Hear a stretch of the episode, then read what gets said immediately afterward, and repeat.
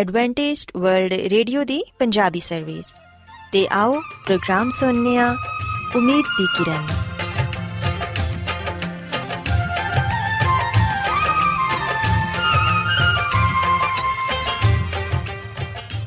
ਸਾਥਿਓ, ਮੈਂ ਤੁਹਾਡੀ ਮੇਜ਼ਬਾਨ ਫਰਾਜ਼ ਸਲੀਮ, ਪ੍ਰੋਗਰਾਮ ਉਮੀਦ ਦੀ ਕਿਰਨ ਦੇ ਨਾਲ ਤੁਹਾਡੀ ਖidmat 'ਚ ਹਾਜ਼ਰ ਹਾਂ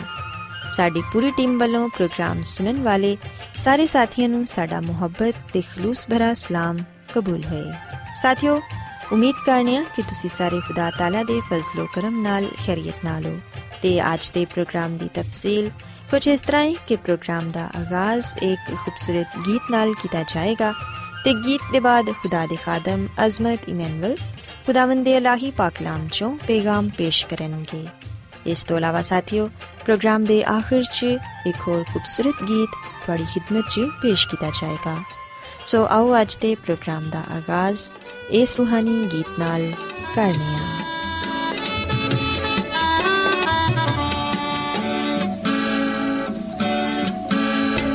फजल नाले बख्श गुना सब मेरे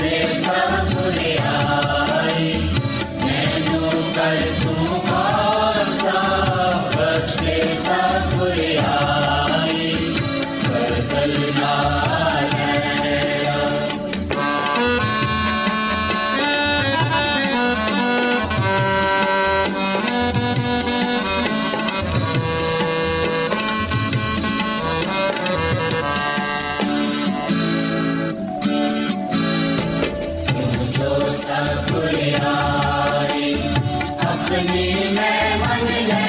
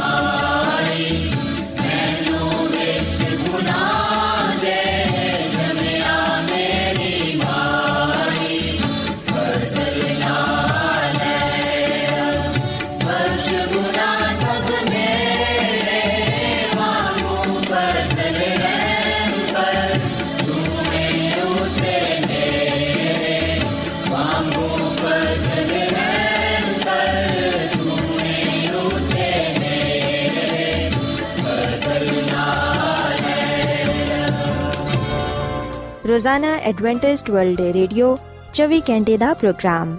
ਜਨੂਬੀ ਏਸ਼ੀਆ ਦੇ ਲਈ ਪੰਜਾਬੀ ਉਰਦੂ ਅੰਗਰੇਜ਼ੀ ਸਿੰਧੀ ਤੇ ਦੂਜੀਆਂ ਬਹੁਤ ਸਾਰੀਆਂ ਜ਼ੁਬਾਨਾਂ ਵਿੱਚ ਨਸ਼ਰ ਕਰਦਾ ਹੈ ਸਿਹਤ ਮਤਵਾਜ਼ਨ ਖੁਰਾਕ تعلیم ਖਾਨਦਾਨੀ ਜ਼ਿੰਦਗੀ ਤੇ ਬਾਈਬਲ ਮੁਕੱਦਸ ਨੂੰ ਸਮਝਣ ਦੇ ਲਈ ਐਡਵੈਂਟਿਸਟ ਵਰਲਡ ਰੇਡੀਓ ਜ਼ਰੂਰ ਸੁਨੋ ਸਾਡੀ ਪੰਜਾਬੀ ਸਰਵਿਸ ਦਾ ਪਤਾ ਲਿਖ ਲਵੋ ਇੰਚਾਰਜ ਪ੍ਰੋਗਰਾਮ ਉਮੀਦ ਦੀ ਕਿਰਨ post box number 32 Lahore Pakistan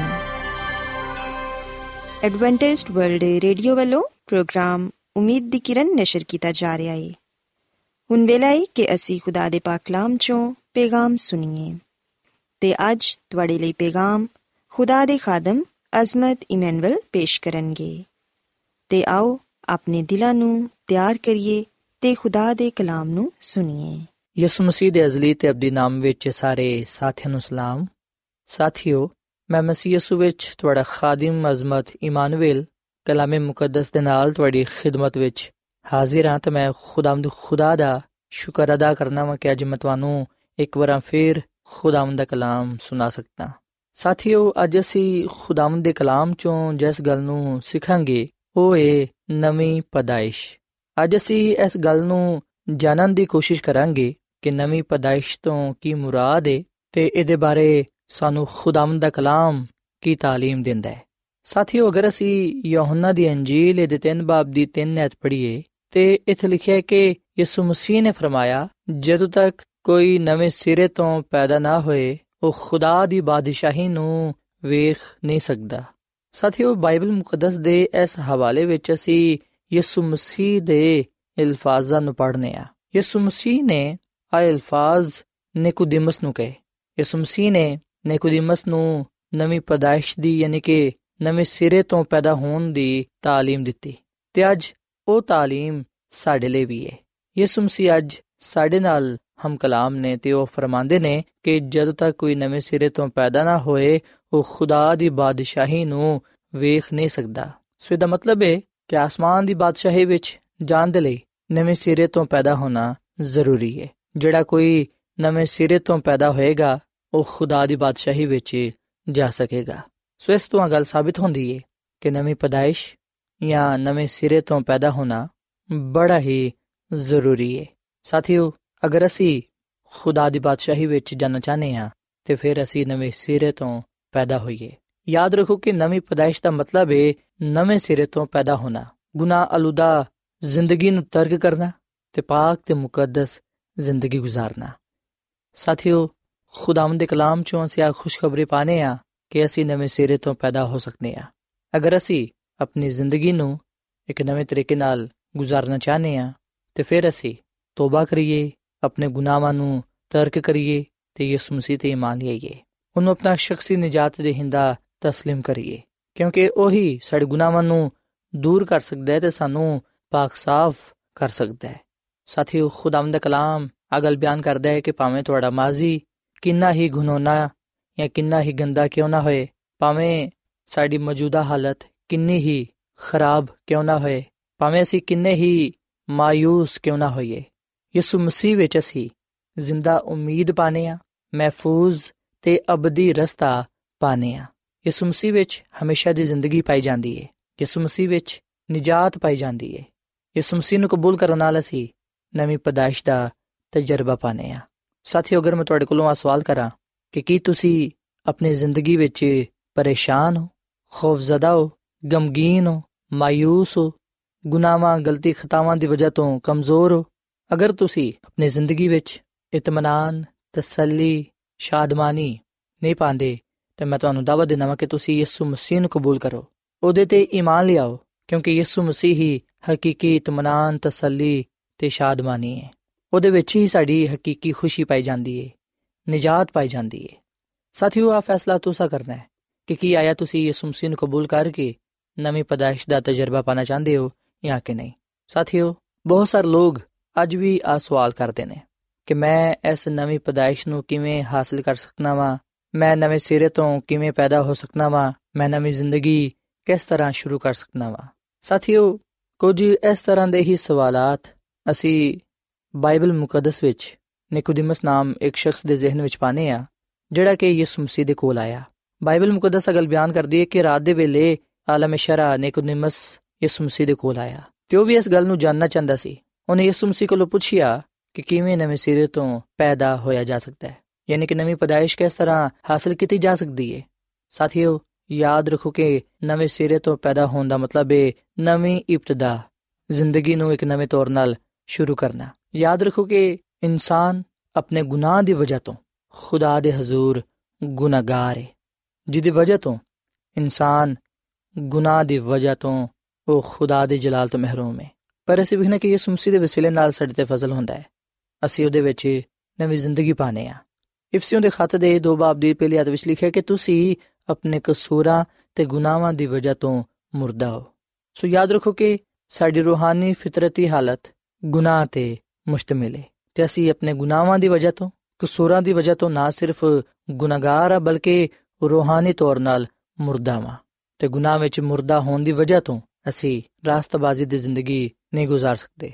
ਸਾਥੀਓ ਗੁਨਾਹ ਤੋਂ ਬਰੀ ਹੋਣ ਦੇ ਲਈ ਗੁਨਾਹ ਦੀ ਮੁਰਦਾ ਹਾਲਤ ਤੋਂ ਖਲਾਸੀ ਪਾਉਣ ਦੇ ਲਈ ਨਵੀਂ ਜ਼ਿੰਦਗੀ ਪਾਉਣ ਦੇ ਲਈ ਸਾਨੂੰ ਯਿਸੂ ਮਸੀਹ ਦੀ ਲੋੜ ਹੈ ਜਦੋਂ ਅਸੀਂ ਯਿਸੂ ਮਸੀਹ ਨੂੰ ਕਬੂਲ ਕਰਾਂਗੇ ਉਸ ਵੇਲੇ ਅਸੀਂ ਨਵੀਂ ਪਦਾਇਸ਼ ਪਾਵਾਂਗੇ ਤੇ ਆ ਨਵੀਂ ਪਦਾਇਸ਼ ਨੇਕ ਪਾਕ ਤੇ ਰਾਸਤਬਾਜ਼ੀ ਦੀ ਜ਼ਿੰਦਗੀ ਹੋਏਗੀ। ਸਾਥੀਓ, ਮੁਰਦਾ ਸ਼ਖਸ ਖੁਦ ਤੋਂ ਪੈਦਾ ਨਹੀਂ ਹੋ ਸਕਦਾ। লাশ ਜ਼ਿੰਦਗੀ ਪੈਦਾ ਨਹੀਂ ਕਰ ਸਕਦੀ। ਸੋ ਅਸੀਂ ਸਾਰੇ ਰੂਹਾਨੀ ਤੌਰ 'ਤੇ ਮੁਰਦਾ ਵਾਂ ਤੇ ਸਾਡੀ ਰੂਹਾਨੀ ਹਾਲਤ ਜਿਹੜੀ ਕਿ ਗੁਨਾਹ ਤੇ ਮਬਨੀ ਹੈ ਉਹ ਖੁਦਾ ਦੀ ਖਿਦਮਤ ਨਹੀਂ ਕਰ ਸਕਦੀ। ਸੋ ਨਵੇਂ ਸਿਰੇ ਤੋਂ ਪੈਦਾ ਹੋਣ ਦੇ ਲਈ, ਨਵੀਂ ਪਦਾਇਸ਼ ਪਾਉਣ ਦੇ ਲਈ, ਉਹ ਜ਼ਿੰਦਗੀ ਜਿਹੜੀ ਪਾਕ, ਨੇਕ ਤੇ ਰਾਸਤਬਾਜ਼ੀ ਤੇ ਮੁਸ਼ਤਮਿਲ ਹੈ ਉਹਨੂੰ ਹਾਸਲ ਕਰਨ ਦੇ ਲਈ ਸਾਨੂੰ ਯਿਸੂ ਮਸੀਹ ਨੂੰ ਕਬੂਲ ਕਰਨਾ ਹੋਵੇਗਾ ਸਾਥੀਓ, ਅਸੀਂ ਯਿਸੂ ਮਸੀਹ ਤੇ ਈਮਾਨ ਲਿਆ ਕੇ ਨਵੀਂ ਪਦਾਇਸ਼ ਦਾ ਤਜਰਬਾ ਪਾ ਸਕਨੇ ਆ, ਕਿਉਂਕਿ ਯਿਸੂ ਮਸੀਹ ਹੀ ਸਾਡੀ ਰੂਹਾਨੀ ਹਾਲਤ ਨੂੰ ਬਦਲ ਦਿੰਦਾ ਹੈ, ਸਾਨੂੰ ਗੁਨਾਹਗਾਰ ਤੋਂ ਰਾਸਤਬਾਜ਼ ਬਣਾ ਦਿੰਦਾ ਹੈ, ਸਾਡੇ ਅੰਦਰ ਨਵੀਂ ਜ਼ਿੰਦਗੀ ਨੂੰ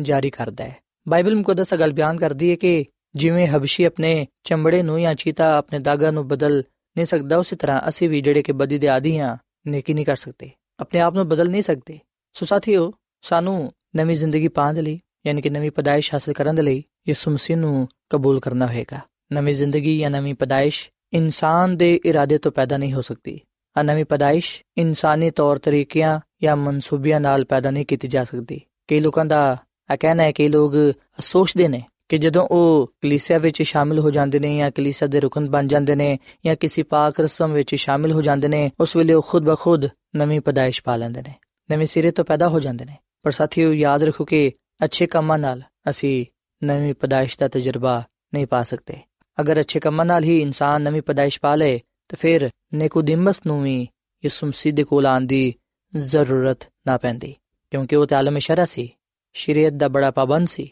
ਪਰ ਉਹਨੇ ਜਾਣਿਆ ਕਿ ਹਜੇ ਵੀ ਉਹਦੀ ਜ਼ਿੰਦਗੀ ਵਿੱਚ ਕਿਸੇ ਸ਼ੈ ਦੀ ਕਮੀ ਹੈ। ਸਾਥੀਓ, ਜਦੋਂ ਅਸੀਂ ਨਵੀਂ ਪਦਾਇਸ਼ ਪਾਣੇ ਆ ਜਦੋਂ ਅਸੀਂ ਨਵੇਂ ਸਿਰੇ ਤੋਂ ਪੈਦਾ ਹੋ ਜਾਂਦੇ ਆ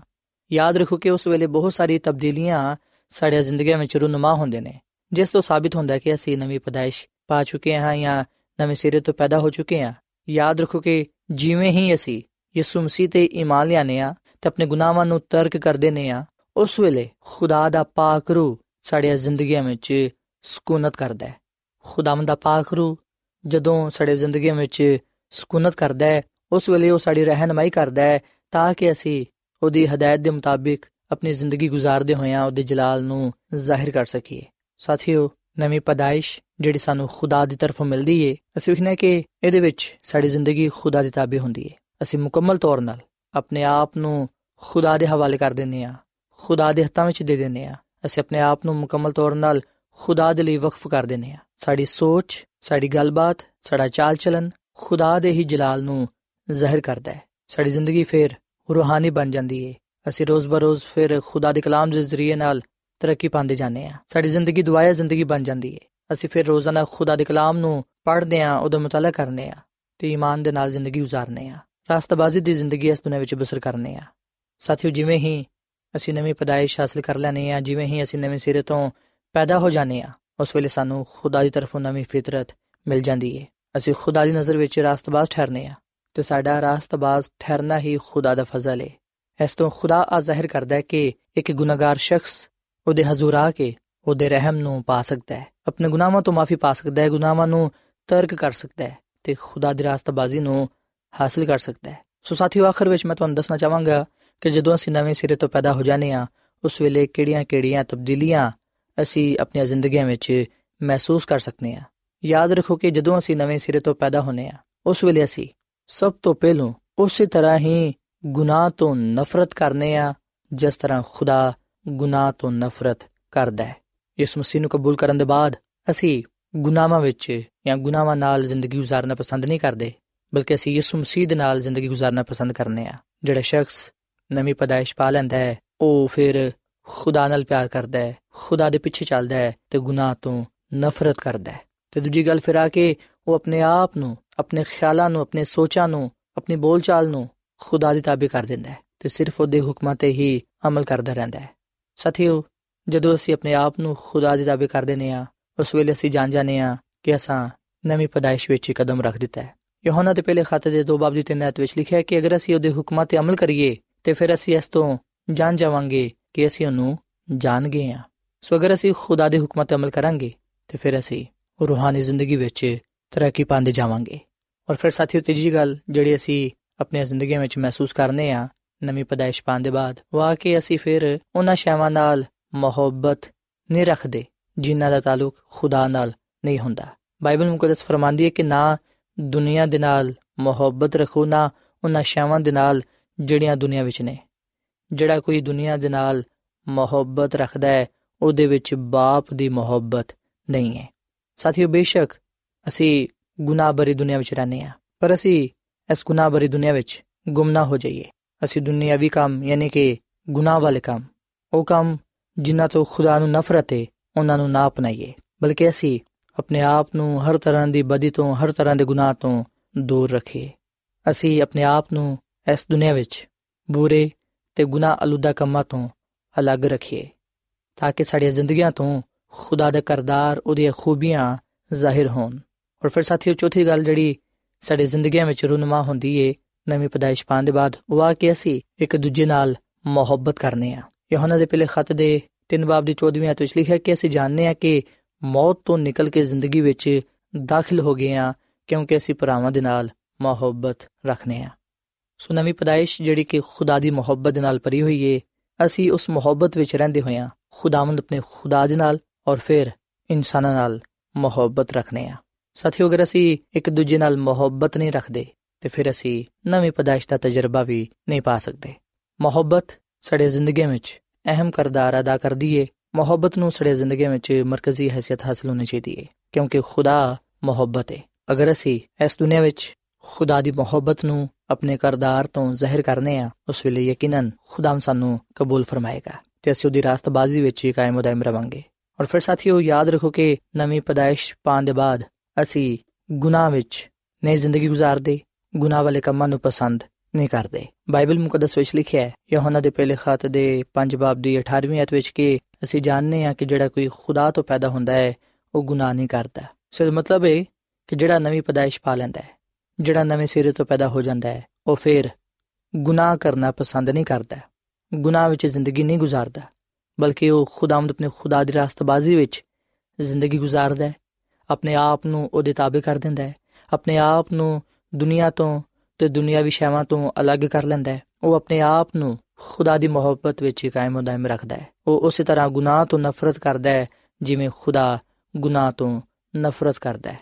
ਸੋ ਸਾਥੀਓ ਅੱਜ ਮੈਂ ਤੁਹਾਡੇ ਅੱਗੇ ਆ ਅਪੀਲ ਕਰਨਾ ਵਾਂ ਕਿ ਤੁਸੀਂ ਖੁਦਾਵੰਦ ਯਿਸੂ ਮਸੀਹ ਨੂੰ ਕਬੂਲ ਕਰੋ ਉਹਨੂੰ ਆਪਣਾ ਸ਼ਖਸੀ ਨਜਾਤ ਦੇਹਿੰਦਾ تسلیم ਕਰੋ ਕਿਉਂਕਿ ਫਿਰ ਹੀ ਅਸੀਂ ਨਵੀਂ ਪਦਾਇਸ਼ ਨੂੰ ਪਾ ਸਕਨੇ ਆ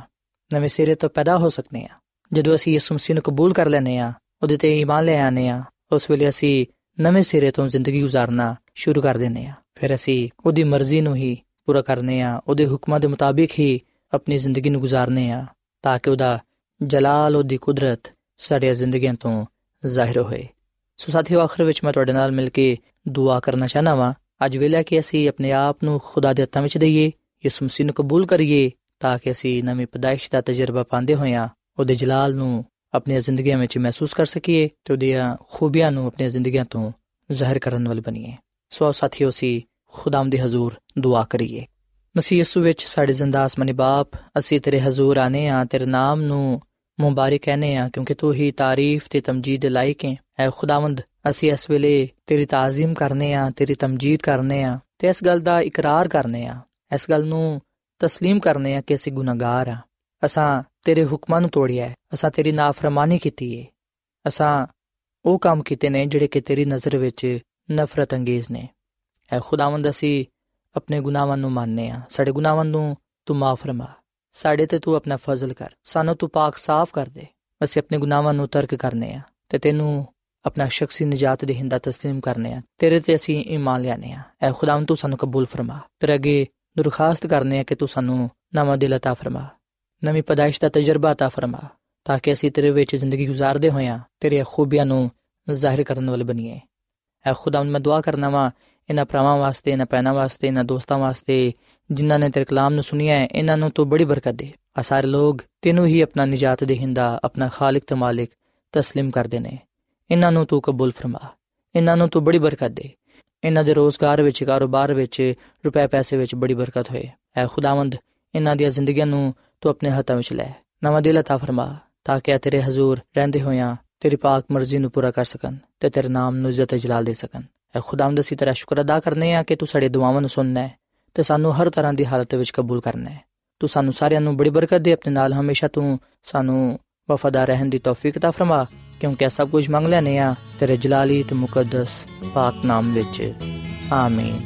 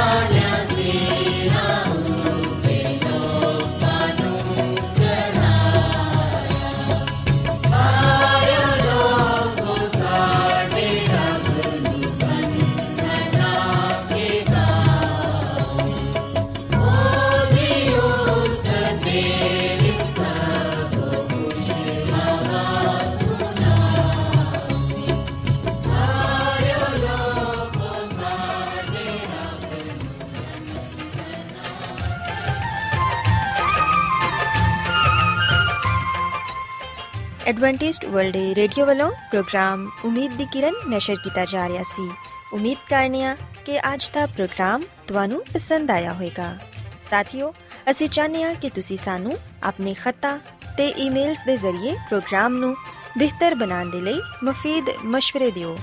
ਤੇ ਆਪਣੇ ਹੋਰ ਸਾਥੀਆਂ ਨੂੰ ਵੀ ਪ੍ਰੋਗਰਾਮ ਦੇ ਬਾਰੇ ਦੱਸੋ। ਖਤ ਲਿਖਣ ਦੇ ਲਈ ਤੁਸੀਂ ਸਾਡਾ ਪਤਾ ਨੋਟ ਕਰ ਲਵੋ। ਇੰਚਾਰਜ ਪ੍ਰੋਗਰਾਮ ਉਮੀਦ ਦੀ ਕਿਰਨ post box number 32 Lahore Pakistan ਪਤਾ ਇੱਕ ਵਾਰੀ ਫਿਰ ਸੁਣ ਲਓ ਇੰਚਾਰਜ ਪ੍ਰੋਗਰਾਮ ਉਮੀਦ ਦੀ ਕਿਰਨ post box number 32 Lahore Pakistan ਸਾਥੀਓ ਤੁਸੀਂ ਸਾਡਾ ਪ੍ਰੋਗਰਾਮ ਇੰਟਰਨੈਟ ਤੇ ਵੀ ਸੁਣ ਸਕਦੇ ਹੋ ਸਾਡੀ ਵੈਬਸਾਈਟ ਹੈ www.awr.org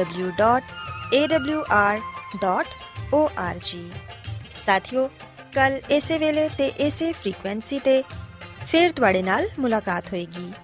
ਹੁਣ ਆਪਣੀ ਮੇਜ਼ਬਾਨ ਫਰਾਜ਼ ਸਲੀਮ ਨੂੰ ਇਜਾਜ਼ਤ ਦਿਓ। ਖੁਦਾ ਹਾਫਿਜ਼।